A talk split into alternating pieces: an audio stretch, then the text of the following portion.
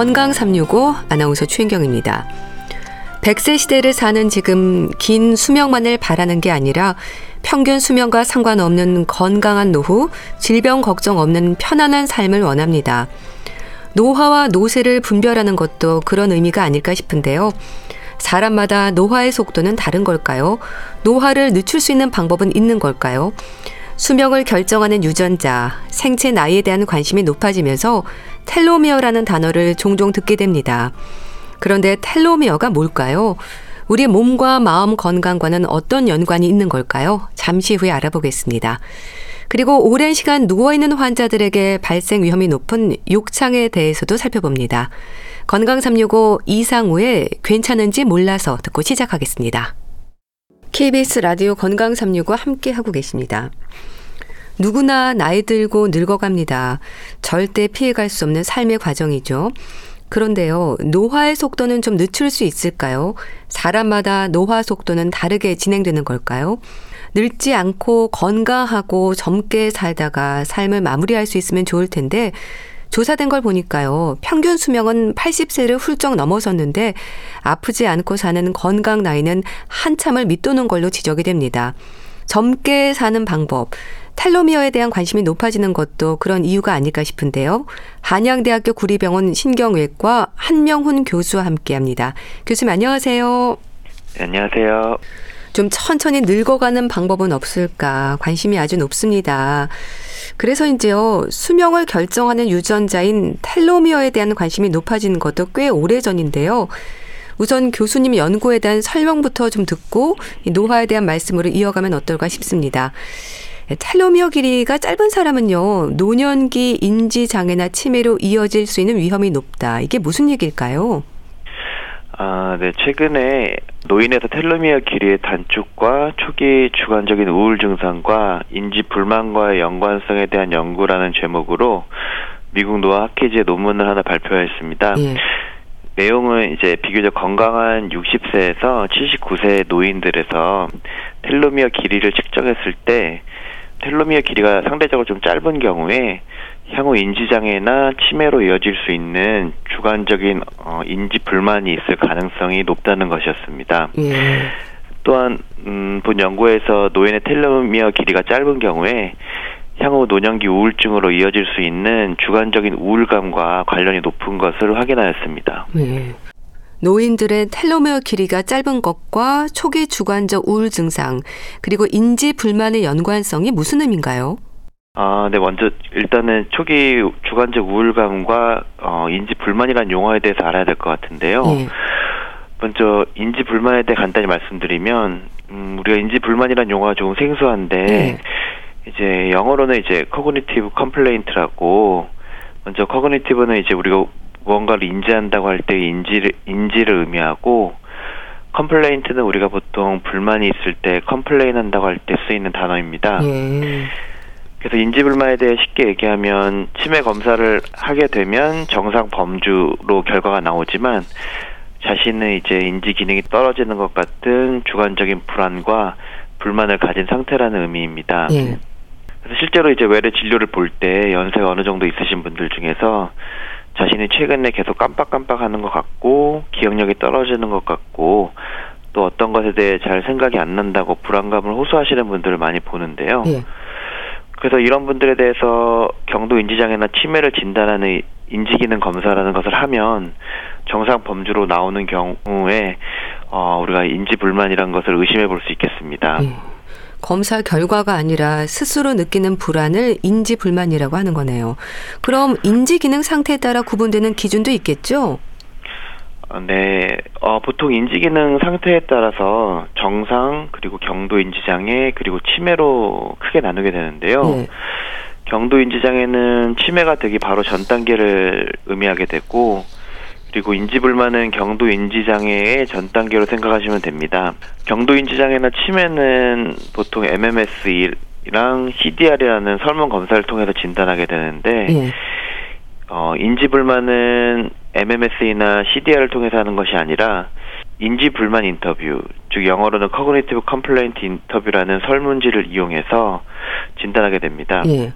어, 항목 10개가 있는데 OX로 답하게 되고 오 하나당 1점씩 계산해서 10점 만점의 점수가 높을수록 인지 불만의 증상이 심하다고 할 수 있는데요. 예. 음, 이전 연구에 따르면은 노인에서 주관적 인지 불만이 있는 경우에 인지 불만이 없는 사람에 비해서 3년 후에 치매로 진행될 가능성이 어 3.5배 정도로 높다고 보고하고 있습니다. 네. 그러므로 음 치매 전 단계가 경도 인지 장애이고 경도 인지 장애 전 단계가 인지 불만의 단계인데 텔로미어 길이가 짧은 것과 초기 인지 불만 사이에 연관성이 있다는 것은 텔로미어 길이를 알면 향후 치매로 이어질 수 있는 고위험군을 일찍 가려내는데 도움이 될 수 있다는 의미가 됩니다. 예. 그리고 초기 주관적 우울 증상에 대해 어, 간단히 말씀을 드리면 노인에서 이제 주관적 우울감이 있는지 진단하는 것도 어, 주요 우울 장애를 진단하는 것과 방법이 조금 다른데요. 노인에서 주관적 우울증은 어, 노인 우울 척도라는 설문 검사로 진단하게 됩니다. 예. 노인 우울 척도는 예를 들면 현재 살아있다는 것이 즐겁게 생각되는지 또는 지금의 내 자신이 아무 쓸모없는 사람이라고 느끼는지 이런 비슷한 종류의 15개의 질문들에 대해서 예, 아니요로 답하고 6점 미만을 정상, 6점 이상부터 9점까지를 우울 증상, 그리고 10점 이상이 되면 우울증이 있다고 판단합니다. 네. 어, 하지만 주요 우울 장애는 우울 어, 증상 정도가 아니라 어, 자살 생각 등 더 심한 우울 증상을 보이는데 이 주요 우울 장애는 주 우울 장애 DSM-5라는 선별 검사를 통해서 진단하게 됩니다. 예. 그래서 주관적인 우울 증상이 있는 노인에서 노인의 주요 우울 장애로 발전할 가능성이 높다는 것은 이미 알려져 있는데요. 그러므로 결론적으로 노인에서 텔로미어 길이를 측정하게 되면 향후 생길 수 있는 치매나 노년기 우울증을 미리 예측하는데 도움이 될 수 있을 것으로 생각합니다. 음. 현재 비교적 건강한 60세에서 79세 노인을 대상으로 한 이유가 있으세요? 또 비교적 건강하다는 건 어떤 의미인지도 궁금한데요. 어, 네, 60세에서 79세까지 연령군을 대상으로 한 이유는 음, 다들 아시는 것처럼 지금 이제 100세 시대 고령화 사회인데 네. 60세에서 79세까지는 사회적인 활동을 계속 할 수 있는 장년기로 보고 네. 80세 이상을 노년기로 보자는 주장들이 많이 있는데요. 그래서 나이가 60세에서 79세까지의 시기는 어, 나이는 어느 정도 많지만 아직 사회생활을 할 수 있는 시기가 될 수 있습니다. 네. 그래서 자연스럽게 치매나 우울증에 대해서도 관심이 많으실 시기가 되겠는데요. 또한 80세가 넘어간 분들을 대상으로 연구를 진행하면 이미 진행된 치매나 우울증이 있, 으신 경우가 흔해서요. 예. 그래서 60세에서 79세까지가 치매나 우울증에 대해서도 어느 정도 관심이 많고 초기 인지 저하나 우울 증 상이 호발하는 연령대가 됩니다. 예. 그리고 이 시기에 초기 인지 저하나 우울 증상이 진단되는 경우에도 예방적으로 치료가 가능한 시기라고 생각했습니다. 연구 대상자들이 비교적 건강하다는 것은 앞에서도 언급했지만 치매나 주요 우울증 같은 정신적 음, 질환을 진단받은 적이 없고 예. 또한 최근 5년 이내에 암에 걸린 적이 없으며 어떤 불안정성 협심증이나 심근경색과 같이 위험한 심장질환이나 내과적 질병 같은 주요한 신체적 질병이 없는 분들을 연구 대상으로 했다는 것을 의미합니다. 예. 또 텔로미어 길이가 상대적으로 짧다는 건 어떻게 이해하면 될까요? 상대적이라는 전제 조건도 설명이 필요할 것 같은데요. 음, 네. 먼저 연구에서 상대적으로 텔로미어의 길이가 짧다는 것은 연구 대상자 137명 가운데 텔로미어 길이들을 비교했을 때 상대적으로 길고 짧다는 것을 의미했었던 거고요. 예. 어, 하지만 아직 안타깝게도 아직까지 나이에 따라 텔로미어 길이가 몇이면 명확히 짧은 것이라고 할 수 있는 객관적인 기준은 확립되어 있지 않습니다. 예. 그러니까 텔로미어의 길이가 무조건 길거나 너무 짧은 게 아니라 평균을 기준으로 상대적인 길이가 중요하다는 건가요? 네, 그렇죠. 보통 텔로미어 길이는 5에서 한 15 정도 KBP 사유로 알려져 있는데 네. 텔로미어가 15 KBP라고 한다고 하더라도 꼭 오래 산다는 보장이 있는 것은 아닙니다. 네. 오히려 나이에 따른 평균 텔로미어의 길이에서 많이 벗어난 경우에 여러 가지 병적 상태와 연관이 있을 수 있다고 보고되고 있는데요. 네. 그러므로 텔로미어 길이가 길면 길수록 무조건 좋은 것이라고는 할 수 없습니다. 다만 저희 연구에서는 대부분 건강한 노인분들 대상으로 했기 때문에 텔로미어 길이가 과도하게 짧거나 과도하게 긴 분들은 없었고 예. 저희 연구 결과에 따르면 노인에서 나이에 따른 텔로미어 길이의 중앙값에 비해 상대적으로 텔로미어의 길이가 길면 짧은 사람들에 비해서 주관적 인지 불만이나 우울 증상들이 덜했습니다. 예. 물론 앞으로 텔로미어 길이 측정이 활발하게 이루어져서 더욱 데이터가 쌓인다면 연령별 어, 텔로미어 길이의 정상 범위와 노화와 연관성이 있는 음, 텔로미어 길이에 대한 객관적인 수치들을 기대해 볼 수 있을 것 같습니다. 네.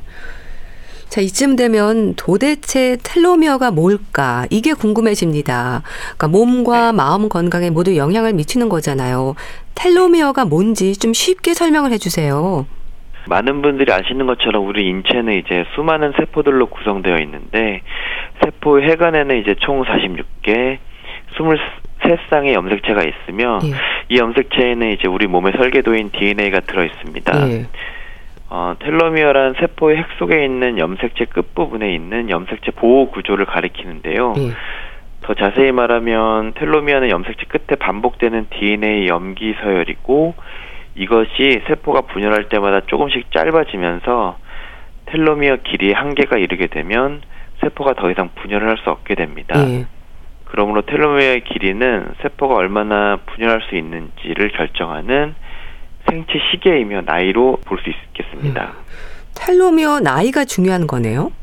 네, 방금 말씀드린 것처럼 텔로미어 길이가 곧 텔로미어 나이 또는 생체 나이를 의미하는데요. 예. 생체 나이가 쌍둥이라도 다를 수가 있는데요. 뭐 이전에 TV에서 방영이 된 적도 있는 것을 알고 있는데 어, 생활 습관의 차이 때문에 쌍둥이 간의 텔로미어 나이가 무려 30년이나 차이를 보인다는 연구 결과가 발표된 적도 있었습니다. 예. 그러므로 텔로미어 길이는 유전적인 영향도 있겠지만 후천적인 영향을 크게 받을 수 있다는 것을 알 수 있습니다. 예. 또 요즘 항노화에 대한 관심이 높아지면서 anti-aging을 내세우는 화장품부터 음식들도 강조가 되고 있는데요. 근데 아무리 그래도 노화를 막을 수는 없고 치료제도 없는 거죠. 어, 네, 어, 안타깝게도 그렇습니다. 과학에서 이제 법칙이란 것이 있는데 네. 이는 수많은 실험을 해도 한 번의 예외도 없이 항상 그렇게 되는 것을 법칙이라고 얘기하는데요. 그 과학의 법칙 중에서 이제 열역학 이 법칙, 즉 엔트로피의 법칙이 있습니다. 이는 고립된 세상의 모든 질서는 예외 없이 점점 어, 비가역적인 무질서의 상태로 진행하게 된다는 것이고 예. 이를 엔트로피가 증가한다고 하는데요. 나이를 먹는다는 것은 곧 노화는 엔트로피가 증가한다는 의미입니다. 그래서 늙음이란 어, 젊음의 질서 정연함이 차츰 무질서한 방향으로 해체되어 가면서 엔트로피가 증가하는 것이고 무질서의 절정을 향해 나아가는 것인데요. 예. 그러므로 노화를 막거나 되돌릴 수는 없 기 때문에 당연히 근본적인 치료제도 없습니다. 예. 그러니까 노화를 막을 수는 없지만 늦출 수는 있다. 이렇게는 얘기가 되고 있는 거잖아요. 네네. 말씀드린 쌍둥이의 경우에서도 알 수 있듯이 노화를 늦출 수는 있습니다. 예. 노화를 일으키는 가장 중요하고 확실한 원인으로 알려진 것이 활성산소인데요. 활성산소는 주로 세포의 미토콘드리아라는 곳에서 에너지를 만들면서 계속 발생하게 되는데 우리가 호흡을 하고 식사를 하면서 활동을 하는 동안 계속 생기게 됩니다. 활성산소 노화뿐만 아니라 암과 당뇨, 심장질환, 고혈압 등 각종 성인병과도 연관이 있다고 알려져 있습니다. 예. 그 활성산소에 대한 지적이 많던데요. 어, 영양분과 산소가 활성산소를 만드는 주요 원료이기 때문에 음, 과식을 하거나 무리한 운동을 해서 숨을 가쁘게 쉬면 활성산소가 더 많이 생기게 됩니다. 그래서 활성산소를 줄여서 노화를 늦추는 방법 중에 음, 가장 중요한 것이 과식을 하지 않는 것인데요. 예. 요즘 시대에는 이제 먹을 것이 풍부해서 과식을 자주 하게 되는데 그에 따라 비만도 늘고 있습니다. 그런데 이제 과식을 하게 되면 한 번에 많은 양의 음식을 소화시키기 위해서 많은 양의 활성산소가 생성되기 때문에 예. 어, 노화를 촉진시키게 되는데요. 그래서 과식하는 습관은 피하는 것이 좋겠고요. 또한 두 번째로 다들 아시듯이 담배에는 이제 여러 유해 물질들이 많이 포함되어 있지만 그 중에서 알코올 분해 과정 중에 이제 활성산소가 생기기 때문에 과음을 자주 하게 되면 노화가 촉진될 수 있고 또한 다음으로 스트레스를 자주 받게 되면 몸에서 아드레날린이 이제 분비되는데 예. 이 아드레날린이 대량의 활성산소를 발생시켜서 노화를 촉진시킬 수 있습니다. 예. 또한 어려울 수 있지만 스트레스를 피할 수 있으면 피하고 자신만의 건전하고 건강한 방법을 통해서 마음의 안정을 갖는 것이 중요한데요. 그리고 마지막으로 자외선 노출은 활성산소를 과도하게 생성하게 해서 선크림을 바르는 것도 하나의 좋은 방법이 될 수 있는데 예. 자외선 노출을 피하는 것이 좋습니다. 그리고 또한 몸의 노화를 촉진하는 이제 활성산소를 없애는데 도움을 주는 항산화 물질들이 많이 있는데요. 예. 이런 항산화 물질들을 섭취하는 것은 우리 몸의 활성산소를 제거하고 노화를 늦추고 각종 질병들을 예방하는데 도움이 될 수 있겠습니다. 예. 대표적인 항산화 물질로는 이제 비타민 C와 E 그리고 베타카로틴하고 셀루늄 등을 꼽을 수 있겠습니다. 예. 그래서 많은 분들이 관심을 갖는 게 항산화 물질인 것 같아요. 네, 비타민 C는 어, 이미 그 면역력과도 관련이 있다는 보고들이 많이 있어서 코로나 겪으면서 요즘에 고용량 비타민 C를 영양제 형식으로 드시는 분들도 꽤 많은 것으로 알고 있는데요. 예. 항산화 물질인 비타민 C에는 이제 브로콜리나 피망, 양배추 등과 같은 채소나 뭐 키위, 귤, 오렌지 같은 어, 과일에 비타민 C가 많이 있습니다. 예. 그리고 비타민 E 같은 경우에는 어, 해바라기 씨나 아몬드, 잣, 호두, 참깨 등이 많이 함유되어 있고요. 예. 베타카로틴 같은 경우에는 주로 노란색이나 주황색, 붉은색 색소를 생각하시면 되는데 보통 당근이나 단호박, 토마토, 고구마 같은 것에 많고 초록색이지만 시금치, 브로콜리 등에도 많이 있습니다. 예. 특히 당근즙에는 많은 양의 베타카로틴이 들어 있어서 어, 간편하게 섭취할 수 있는 항산화제로 좋습니다. 그리고 셀레늄 같은 경우에는 계란이나 표고버섯, 그리고 현미나 부추, 그리고 각종 해산물에 풍부하게 들어 있는데요. 예. 이 밖에도 강력한 항산화제 역할을 하는 식품으로는 마늘이나 양파, 그리고 고추냉이, 무, 콩, 참깨, 율무 등이 있겠습니다. 네. 결국 노화의 진행 속도를 늦추는 게 목적일 텐데요. 궁금한 건 네. 텔로미어 길이입니다. 길이가 어느 정도인지 어떤 방법으로 측정을 하나요? 어, 네, 텔로미어 검사는 소량의 혈액만으로도 간단하게 이루어지는데요. 네. 어, 그 대상자의 피를 뽑아가지고 백혈구의 염색체를 추출해서 어, 염색체의 텔로미어에만 달라붙는 형광 물질을 부착하게 됩니다. 네.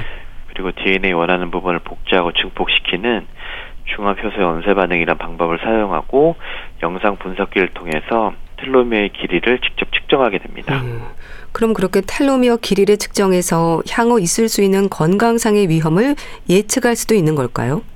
그렇습니다. 텔로미어 길이는 인간의 노화와 주된 관련이 있음은 이미 밝혀져 있는데요. 앞서 말씀드렸던 것처럼 저희 연구 결과나 보고되고 있는 다른 연, 연구 결과들을 참고할 때 텔로미어의 길이가 짧을수록 노인의 치매나 우울증 같은 것이 어, 연관이 있어 보입니다. 예. 이런 노인성 질환 외에도 텔로미어의 길이는 암이나 뇌졸중, 심혈관 질환이나 비만, 골다공증이나 당뇨병 등과도 가, 관련이 있다는 보고들도 많이 나오고 있는데요. 예. 물론 아직은 가능성의 단계고 향후 어, 텔로미어 길이에 대한 데이터가 더 모이게 되면 노화 외에도 여러 특별한 질병들을 예측할 수 있는지에 대해서도 어, 알 수 있을 것 같습니다. 그럼 텔로미어 길이가 상대적으로 짧은 분들은요, 치매 선별 검사라든지 검사를 통한 확인이 노년기 삶의 질을 높이는 방법이기도 하겠어요. 어, 네, 맞습니다. 그, 앞서 말씀드렸던 것처럼 저희 연구의 결론은 건강한 60세에서 79세의 노인에서 텔로미어 길이를 측정했을 때 텔로미어 길이가 상대적으로 짧은 경우에 음, 향후 인지장애나 치매로 이어질 수 있는 주관적 인지 불만과 노년기 우울증으로 이어질, 수 있는 주관적인 우울감이 있을 가능성이 높다는 것이었는데요. 예. 그러므로 노인에서 건강검진 시 뭐 텔로미어 길이를 측정하게 되면 향후 생길 수 있는 치매나 노년기 우울증을 미리 예측할 수 있을 것으로 생각됩니다. 네. 그럼 이렇게 텔로미어 길이를 측정하는 방법을 이미 하고 있는 분들이 있는 건가요? 어, 네. 어, 현재 노인 건강검진에서 선택적으로 텔로미어 검사를 할 수 있는 곳들이 있는 것으로 알고 있는데요. 예. 텔로미어 길이를 측정하는 텔로 리스크라는 항목이 있는 것으로 알고 있고 텔로미어 검사를 시행하고 있는 것으로 알고 있습니다. 예. 노화 속도를 늦추고 노년기 질환을 예방할 수 있는 방법, 좀 생활 습관에서도 신경 써야 하는 부분들은 없을까요? 수면 부족은 어, 노화를 촉진시킨다고 알려져 있는데요. 예. 요즘 외래 진료를 보다 보면은 정말 불면증을 호소하시는 분들이 정말 많은 것 음, 같습니다. 예. 아무래도 세상이 복잡해지고 여러 가지 스트레스 받을 일들이 많고 또 마음이 복, 마음이 힘들어서 잠이 안 오는 것 같은데요. 앞에서도 말씀드렸지만 스트레스는 노화를 촉진시키는 주범이고 가능하면 스트레스를 덜 받고 마음의 안정을 가지고 충분한 수면을 가지는 것이 노화의 속도를 늦추는 데 도움이 될 것입니다. 예. 스마트폰은 어떨까요? 잠자리에서도 영상을 보다가 잠드는 분들도 많거든요. 네, 요즘에는 어, 휴대폰을 장시간 사용하는 경우가 많은데 휴대폰의 전자파나 blue light라고 하죠. 청색광 같은 것이 피부나 안구의 노화를 촉진한다는 보고들이 많이 있습니다. 예. 그리고 밤에는 뇌에서 수면을 유도하는 호르몬인 멜라토닌이 분비되는데 휴대폰의 이제 청색광은 멜라토닌의 생성과 분비를 감소시켜서 불면증을 유발하게 되는데요. 특히 불을 끄고 자려고 누워서 휴대폰을 하는 것은 어, 청색광의 노출을 극대화시키고 수면을 방해하며 노화를 촉진시키게 됩니다. 예. 마지막으로 뭐 식사 후나 스트레스 받는 경우에 단 음식이 땡기는 경우가 많이 있는데요. 예. 하지만 단 음식은 어, 비만과 당뇨를 유발할 수 있고 노화를 촉진시킨다고도 알려져 있는데요. 그래서 자기 전에 단 음식을 먹게 되면 수면 리듬이 깨지고 숙면을 취하기 어렵고 수면의 질이 떨어질 수 있어서요. 자기 전에 단 음식을 드시거나 그런 것을 피하는 것이 좋을 것으로 생각합니다. 예. 활성산소를 줄일 수 있도록 생활 습관을 돌아보는 것도 노화를 늦추는 방법이라는 것도 기억하시면 좋겠네요. 말씀은 잘 들었습니다. 한양대학교 구리병원 신경외과 한명훈 교수와 함께 했는데요. 감사합니다. 네, 감사합니다. KBS 라디오 건강365 함께 하고 계신데요. 주현미의 내일 가면 안 되나요? 듣고 다시 오겠습니다.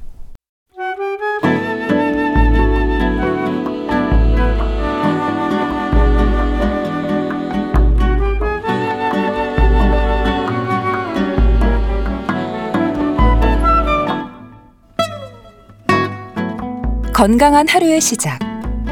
KBS 라디오 건강 365.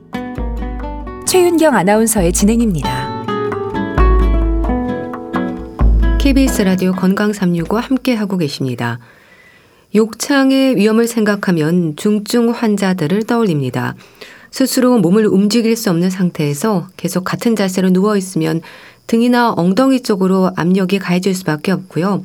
순환이 안 되면서 피부 조직이 손상될 수 있는 거죠. 피부 괴사로 설명이 되는 욕창의 위험. 대한의사협회 백현옥 부회장과 함께합니다. 안녕하세요. 네, 안녕하십니까. 등이나 엉덩이 쪽으로 말씀드리긴 했지만 욕창은 우리 몸 어느 부위나 생길 수 있죠? 맞아요. 주로 이제 오래 누워 계셔서 움직임이 없는 사람한테 생기는데요. 바로 누워 계시면 당연히 등이나 엉덩이 많이 생길 수 있습니다. 예. 그렇지만 어느 부위든지 자세에 따라서 압박이 쏠리는 부위에 발생하니까 뭐 전신 어디에서 많이 뭐 다 생길 수 있지만 주로 이제 엉치뼈라든지 넓적다리뼈, 그다음 뭐 궁둥뼈라든지 무릎뼈, 뭐 발꿈치 이런 데들이 좀 잘 생기는 경향이 있죠. 예. 아무래도 뼈가 돌출이 되는 부분, 눌리면서 압박이 가해지는 부위에서 발생하는 경우가 많을 텐데요. 욕창은 중증 환자들에게 위험이 높은 걸로 알고 있습니다. 우리가 왜 건강하다면 사실 아 나는 꼼짝도 않고 잘 잤어 하더라도 사실 무의식적으로 조금씩 뒤척이거든요. 그러니까 어느 정도 신체 긴장도가 있어서 적절하게 자기 몸을 잘 보호하고 있지만은 중증 환자, 특히 마비 같은 것들의 문제로 근육의 긴장도가 완전히 떨어져 버리면 정말 움직임 없이 동일한 자세로 그냥 누워 있게 되고 예. 그럴 때 발생하기가 매우 쉽죠. 그래서 실제로 우리나라 노인 요양시설 입소자를 봤더니요. 한 5 내지 10%가 욕창을 앓았었고 그 다음에 노인 전문병원에 입원한 환자는 거의 25%까지 4명 중 1명까지도 욕창이 발생한 것으로 보고가 되어 있더라고요. 예. 질환에 따라서 환자가 주로 취하는 자세가 다를 텐데요. 욕창은 환자가 스스로 예방할 수 없는 거잖아요. 자세를 바꿔주는 도움이 필요한 부분인 거죠. 욕창 자체가 사실은 스스로 못 움직이니까 생기는 거라서 예. 도움이 아주 절실하지요. 그러니까 가장 중요한 점은 한 곳에 계속 압력이 가해지면 문제가 생기는 것이기 때문에 예. 이 압력을 감소하기 위해서 일정 시간마다 환자의 체위를 변경하는 것이 제일 중요하다. 그래서 가능한 한 환자가 2시간 이상 그 한 자세를 취하지 않도록 한다. 그게 제일 중요하겠습니다. 예. 욕창에 대해서 의학적으로는 어떻게 설명이 되나요? 어, 우선은 압박, 압력이 제일 중요하다고 말씀드렸지 않습니까? 그래서 압박받은 부위에 혈액순환 장애가 일어나서 즉 허혈증이 일어나기 때문에 그렇게 되면 어떻게 돼요? 피가 날아다주는 산소와 영양 공급이 안 되겠죠. 그래서 그 부위에 피부 또 피하 지방 근육까지도 피가 안 가니까 발생하는 피부 손상과 궤양이 발생하는 건데요. 예. 보통 이제 발생 요인을 가장 큰 거는 당연히 압력에 의한 어, 그 압력에 의한 손상이지만은 예. 거기에 더해서 이건 수직으로 작용하는 힘이잖아요. 예. 지지면하고 평행한 방향성을 가진 마찰력, 전단력이라고 이렇게 상호에 끌어당겨지는 것, 음. 제가 말하자면 쭉 끌어당기거나 아니면은 앉아 있는 자세에서 위아래로 찢어지는 듯한 방향성 이것 역시도 역시 욕창을 일으키는 요인이 된다. 그래서 크게 세 가지 방향의 힘이지만 가장 중요한 것은 압박에 의한 압력이다라는 말씀을 드릴 수 있겠습니다. 예. 짧은 시간에 생길 수 있는 건 아닐 텐데요. 욕창으로 인한 위험이랄까요? 어, 욕창으로 인한 위험이라고 하면은 우선은 피부가 패어 들어가고 심해지면 근육이나 뼈까지도 드러나게 되잖아요. 예. 그랬을 때 피부가 다 썩어 들어가는 걸 우리가 괴사라고 부르지 않습니까? 예. 그렇게 되면 폐혈증 같은 아주 심한 부작용이 나타나서 심지어 이것 때문에 사망에 이를 수도 있고요. 예. 그래서 생기지 않도록 예방하는 것이 가장 중요하다라고 할 수가 있겠습니다. 예. 근데 피부 괴사가 주는 위험이라고 한다면 구체적으로 어떤 상태를 말하는 걸까요? 괴사라고 하는 거는 공연이 사실 이런 이런 단어를 쓰는 거 아닌가 싶기도 해요. 예. 그러니까 손상된 피부와 조직이 죽어버린 것을 얘기하죠. 그래서 죽은 세포들이기 때문에 거기에는 피가 한 방울도 흐르지 않게 되니까 그렇게 되면 썩어버린 데 고인 데는 어떻게 돼요? 감염이 되고 거기서 회복이 안 되겠죠. 예. 따라서 욕창의 가장 심각한 합병증은 바로 이 욕창 부위에 균이 침투해서 감염이 되어 전신에 퍼지는 폐혈증입니다. 예. 피를 타고 어, 균이 돌아다니는 건데요. 만약에 이 균혈증의 원인이 욕창이다. 그럴 때는 사망률이 매우 높아서 무려 60%에 이릅니다. 예. 10명이 걸리면 6명은 돌아가신다는 거죠. 음. 뭐 그거 이외에도 욕창과 직접적으로 관련된 다른 합병증을 얘기한다면은 국소적인 감염, 즉 봉화직염이라든지 골수염 같은 것들이 발생할 수가 있습니다. 예. 욕창에도 단계가 있지 않을까 싶은데 어떨까요? 1단계부터 4단계로도 구분이 된다고 하던데 우선 1단계에 해당하는 위험 신호는 뭔가요? 1단계는 정확하게 피부가 떨어져 나가거나 이런 손상까지는 보이지 않지만 예. 사실은 색깔이 일단 좀 바뀌어요 붉은색으로 음. 그리고 만져보면 따뜻하고 좀 단단한 느낌을 주는 건데요. 예. 사실은 이 경우는 압력이 완화돼서 제거를 해주면 원래 상태로 쉽게 회복됩니다. 그래서 체위 변경만으로도 회복될 수 있다. 이런 특성을 가지고 있겠습니다. 예. 그러니까 환자를 돌보는 분들의 관심이 정말 중요할 것 같은데 그 다음 2단계는 어떨까요? 2단계는 피부가 손상을 좀 입는 거죠. 예. 파열이 돼서 일종의 왜 우리 이렇게 부딪혀서 나는 찰과상이라든지 아니면 물집 정도가 생긴 거를 볼 수가 있죠. 예. 그래서 어 여기에 또 지방층까지 침범을 하면 통증이 동반되면서 많이 부을 수가 있어요. 예. 근데 이 경우 역시 압력이 완화가 된다면 더 이상 압박을 주지 않는다면 회복되는 기간이 뭐 한 1, 2주 내 회복될 가능성이 크고요. 물론 뭐 3개월까지 갈 수는 있지만 잘 관리하면 1, 2주 이내에 회복될 가능성이 있습니다. 예. 그러니까 그렇게 2단계만으로도 환자는 무척 힘들 텐데 2단계를 넘어서 3단계 욕창이 또 생기기도 한다는 거죠. 그렇죠. 3단계로 넘어가면은 아까는 피부 겉이 살짝 손상된 정도지만은 피하 조직까지 다 썩어 들어가는 거죠. 괴사가 일어나서 이때는 아주 악취를 동반할 때가 많고요. 예. 분비물이 굉장히 많습니다. 삼출물이 많이 나오는데 예. 흥미로운 거는 이렇게 깊이 들어가 버리면 그 전까지는 많이 아프던 경우인데 3단계부터는 통증이 사라져 버립니다. 음. 그 대신 부종이 심하고 썩어버린 조직, 괴사 조직이 관찰되고요. 예. 여기에서 이제 회복을 하려 그러면 괴사 조직을 다 긁어내고 제거해야 됩니다. 그래서 회복하는데 이때부터는 몇 달 걸리는 거죠. 예. 그러니까 또 다른 고통이고 치료가 필요한 부분인 거네요. 여기서 더해서 4단계도 있습니까? 그 다음 단계를 넘어가면은 피하 조직만이 아니라 근육과 뼈, 관절에 가까운 데가 있으면 관절까지도 광범위하게 괴사 그러니까 죽어가니까 썩어버린다는 얘기가 되겠죠. 예. 따라서 이 시기에는 사실은 단순히 괴사 조직을 긁어내는 것만이 아니라 피부 이식 같은 수술적 치료가 반드시 필요하게 되고요. 따라서 이 경우의 치료는 적어도 6개월에서 한 뭐 1년 이상 혹은 뭐 2년 이렇게 걸릴 수도 있다는 겁니다. 예. 어, 그렇게 욕창의 1단계부터 4단계까지 진행이 되는 경우가 있다는 건데 4단계까지 가는 경우도 흔한 건가요? 흔하다는 표현이 만약에 오래 누워 계시면서 돌보지 않는다 그러면 100%입니다. 음. 잘 돌볼 경우에는 일단은 오래 누워 계신 분도 4단계까지 가는 게 뭐 항상 오는 건 아니지만은 어쨌건 흔하다는 표현은 잘 돌보지 않았고 오래 누워 계시면 그건 100%로 간다는 거고요. 그 다음에 어느 정도의 시간이 걸릴까는 참 애매한 게요. 예. 방금 말씀드린 거는 사실 1단계, 2단계, 3단계, 4단계에서 치료하는데 얼마나 걸리느냐를 말씀을 음. 드렸지만은 예. 문제는 생기기까지의 시간은요. 생각보다 오래 걸리지 않습니다. 아. 그 이유는 조직의 말단부의 그 미세한 동맥의 혈압에 평소에 가던 압력보다 두 배만 가도 그게 한두 시간 정도면 이미 모세혈관은 막혀버리거든요. 음. 그러니까 우리가 왜 두 시간마다 자세 바꿔주라는 게 다 그래서 오는 건데 그 정도 시간이면 이미 1단계 들어갑니다. 두 시간만 지나가도요. 예. 발적이 오거나 문제가 되기 시작할 수 있다는 거죠. 그리고 그렇게 되면 혈관이 막히니까 거기에 혈장이 생길 수 있고 저산소증이 생기니까 문제가 된다는 건데 예. 그럼 4단계까지는 아주 깊이 들어가니까 한 뭐 몇 년 걸리는 거 아닙니까? 음. 천만의 말씀입니다. 아, 예. 이거 삽시간에 생길 수 있어요. 특히 뭐 2단계, 3단계는 불과 며칠 만에 그 정도가 돼서 오시는 분들이 실제 병원에 계시거든요. 예. 4단계까지는 그거보다 조금 더 진행되지만 수일 만에도 2단계, 3단계는 이미 진행이 돼서 오는 분들을 어, 우리가 병원에서 곧잘 뵐 수가 있습니다. 네. 그러니까 시간이 그렇게 오래 걸리지 않는다는 얘기죠. 네.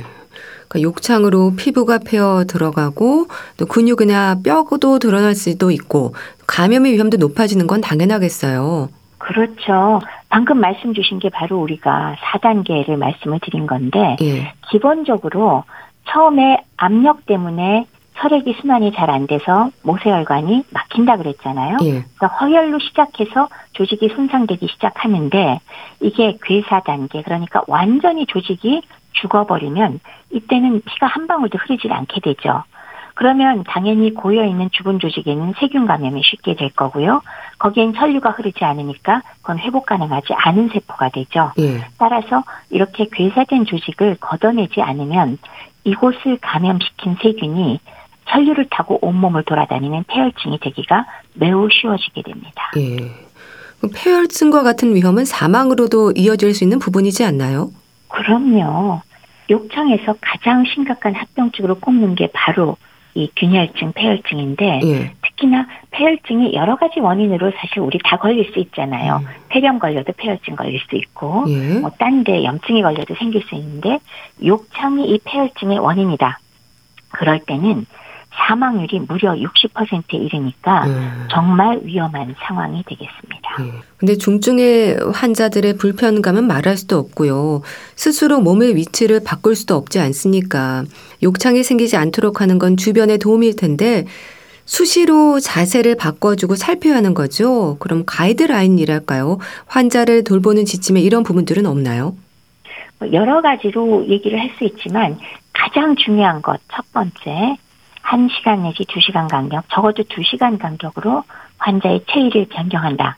이게 가장 중요합니다. 예. 그리고 특히나 고위험 환자는 약간 너무나 직각으로 되지 않게 30도쯤 기울어진 자세로 이리저리 바꾸어서 압력을 완화하는 것이 좋겠다라는 게 이제 제일 중요하고요. 예. 그 다음에 이제 그거는 자세 바꾸는 거지만 또 하나는 이런 위험성이 높은 분한테는 아예 미리부터 베개나 스티로폼 패드나 아니면 뭐 에어매트라든지 이런 것들을 사용해서 이 욕창이 생길 확률을 줄여주는 자세를 취하고 예. 또 매트리스를 사용하는 게 좋겠죠. 예. 그다음에 만약에 침대에 머리를 올려야 될 때에도 가장 낮은 각도로만 올려야지 안 그러면은 이것 역시 욕창을 악화시키는 아까 전단력이라고 말씀을 드렸어요. 예. 그런 원인이 되니까 피하는 게 좋겠고 또 하나 중요한 거는 휠체어에 앉아 있으면 괜찮을 거다 절대로 아닙니다. 아. 휠체어에 앉아 있을 때에도 이때는 오히려 30분 이상 동일한 자세를 두시지 말고 예. 30분마다 의식적으로 어, 조금 몸을 움직이게 도와주고 또 아니면 환자 자신이 조금이라도 움직일 수 있는 분은 자기 자신이 조금이라도 의자에서 약간 몸을 지켜드는 노력을 하는 거 있죠. 그 정도를 도와주셔야 되는 이런 것들이 가장 중요한 사안이 되겠습니다. 예. 욕창의 단계에 따라서 치료가 달라질 텐데요. 사실 1단계에서도 환자가 느끼는 불편함이나 불쾌감은 크지 않습니까? 또 뼈가 좀 튀어나온 부위는 눌리지 않도록 하는 것도 중요할 것 같아요. 맞습니다. 결국 뼈가 튀어나온 부위가 가장 압박을 많이 받게 되는 곳이라 원래 그곳이 잘 생기기도 하고 예. 1단계에서는 사실은 굉장히 심한 통증보다는 초반은 좀 가려울 수 있지만 시간이 지나면서 사실 통증의 압박을 쐐기 모양으로 느끼게 됩니다. 예. 아직은 그냥 발정만 있는 상태지만 근데 이 경우에는 정말 자세 변경만 바로 해주셔도 그대로 회복이 되고 빠르면 하루 만에 회복이 될 수도 있어요. 예. 그래서 그만큼 자세 변경이 중요하다는 게 정말 중요하겠고요.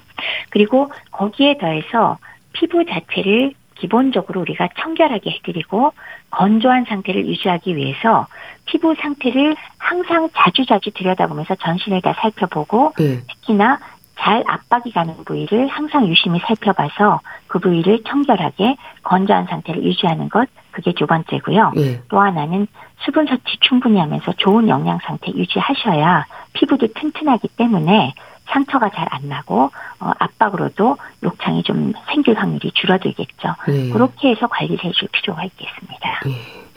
그러니까 환자들의 피부를 잘 살피는 것도 필요한 거네요. 그럼요.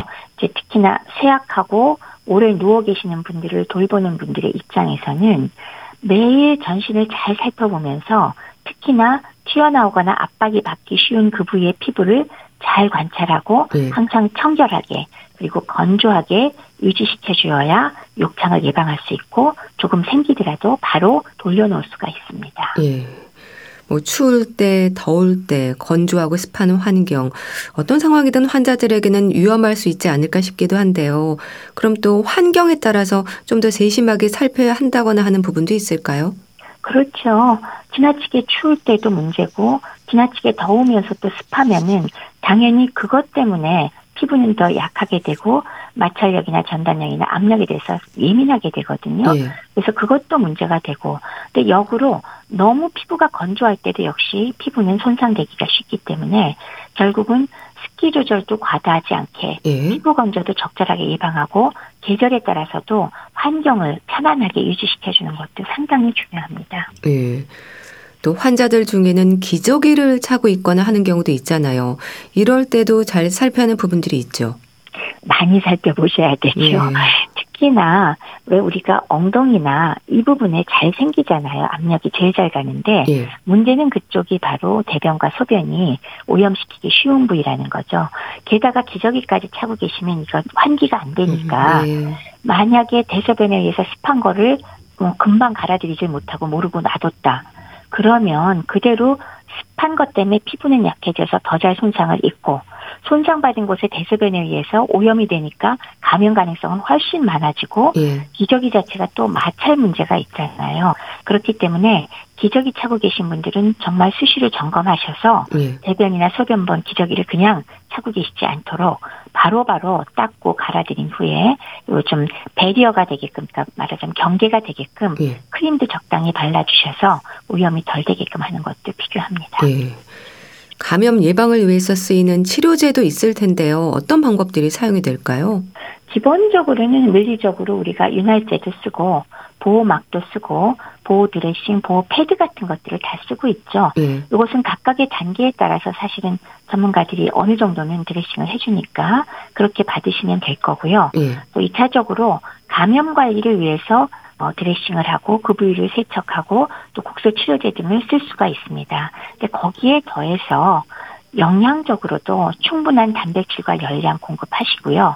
특히나 뭐 여러 가지 미세 영양소 다 필요하지만 예. 그 중에서도 아연 영양소는 음. 꼭좀 부족하지 않게 다른 비타민이나 철분 공급할 때 예. 반드시 공급해주면 회복에 도움이 될 수가 있습니다. 예. 아연을 챙기는 게 중요한 거군요. 네, 아연은 상처 회복에 정말 중요하기 때문에 수술 후나 아니면 욕창 환자들한테 아연을 사용했을 때 회복은 확실히 빨라지고요. 음. 최근의 경우는 국소적으로도 아연을 조금 사용할 수 있는 국소 제제가 있지만 기본적으로 몸에서 부족하지 않도록 아연에서 신경을 써주시면 정말 도움이 됩니다. 예. 필요하다면 어, 병원에 가서 한번 아연 농도도 검사해 달라고 하는 것도 괜찮은 방법이에요. 예. 대부분 뭐 검사하지 않아도 필요하긴 음, 한데 예. 떨어져 있는 분들이 정말 많거든요. 음. 이런 분들은 필수로 보충을 해주셔야 됩니다. 예. 욕창이 생겼을 때 단계가 높을수록 치료 기간도 길어지지 않겠습니까? 환자들에게는 또 다른 고통일 텐데요. 절대 놓치지 않고 살펴야 하는 부분들 짚어주세요.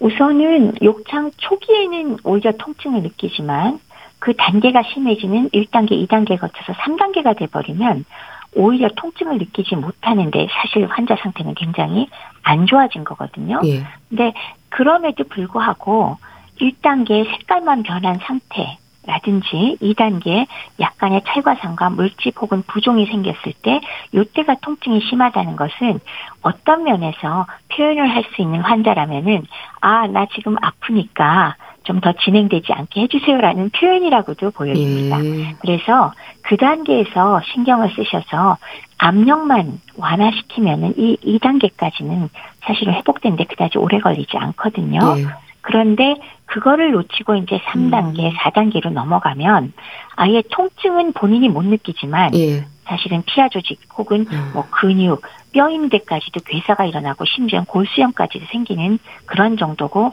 회복하는데 적어도 몇 달에서 몇 년씩 걸리기 때문에 예. 그런 단계에서 가지 않도록 가급적이면은 돌보는 이들이 미리미리 신경을 쓰셔서 더 이상 진행되지 않도록 해주시는 거 정말 중요하고요.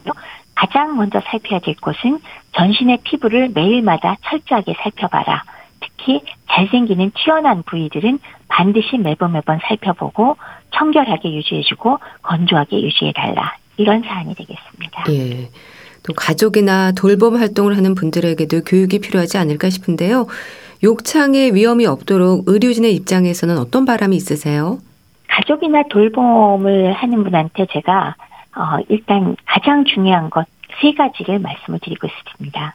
이게 사실 욕창을 관리하는 측면에서는 어떤 면에서는 네 가지가 필요하죠. 예. 첫 번째는 압력을 피한다. 예. 두 번째는 적절한 영양을 공급한다. 세 번째는 피부 상태를 잘 관리한다. 예. 네 번째는 아주 심할 경우에 우리가 수술까지 한다 네 단계지만 결국은 가족이나 돌보는 분들한테는 앞에 세 단계가 필요할 겁니다. 따라서 환자분이 충분한 영양 섭취 제대로 하고 있는가 살펴보고 예. 그다음에 충분히 공급을 하면서 아까 말씀드렸듯 아연 영양제도 부족하지 않도록 보충을 해주시고요. 예. 두 번째는 매일 잘 살펴보시면서 피부의 청결을 유지하고 그다음에 위험도가 높은 곳은 더더구나 잘 살피면서 건조하고 안전하게 유지를 시켜주시는 것. 세 번째, 최소 2시간마다 자세 바꾸기를 반드시 하라. 예. 사실 요것만 음. 잘 하셔도 예. 욕창의 발생은 상당 부분 줄일 수가 있습니다. 그리고 살펴보다가 조금이라도 발적이 생기거나 단단한 느낌이 드는 부위가 생기면 더욱 신경 써서 그 부분이 압력이 가지 않도록 하여주는 것 중요하고요. 예. 뭐 여기에 더 들어간다면 적절하게 꼼짝도 못하게 누워 계신 분이지만 운동을 좀 시켜주시고 네. 그리고 좀 위험 부위를 마사지처럼 문질러 주셔서 혈액 순환을 도와주시면 그것 또한 예방에 도움이 될 수가 있겠습니다. 네. 욕창의 위험에 대해 짚어봤는데요. 대한의사협회 백현옥 부회장과 함께했습니다. 감사합니다. 네, 감사합니다. 안치환의 내가 만일 보내드리면서 인사드릴게요. 건강365 아나운서 최인경이었습니다. 고맙습니다.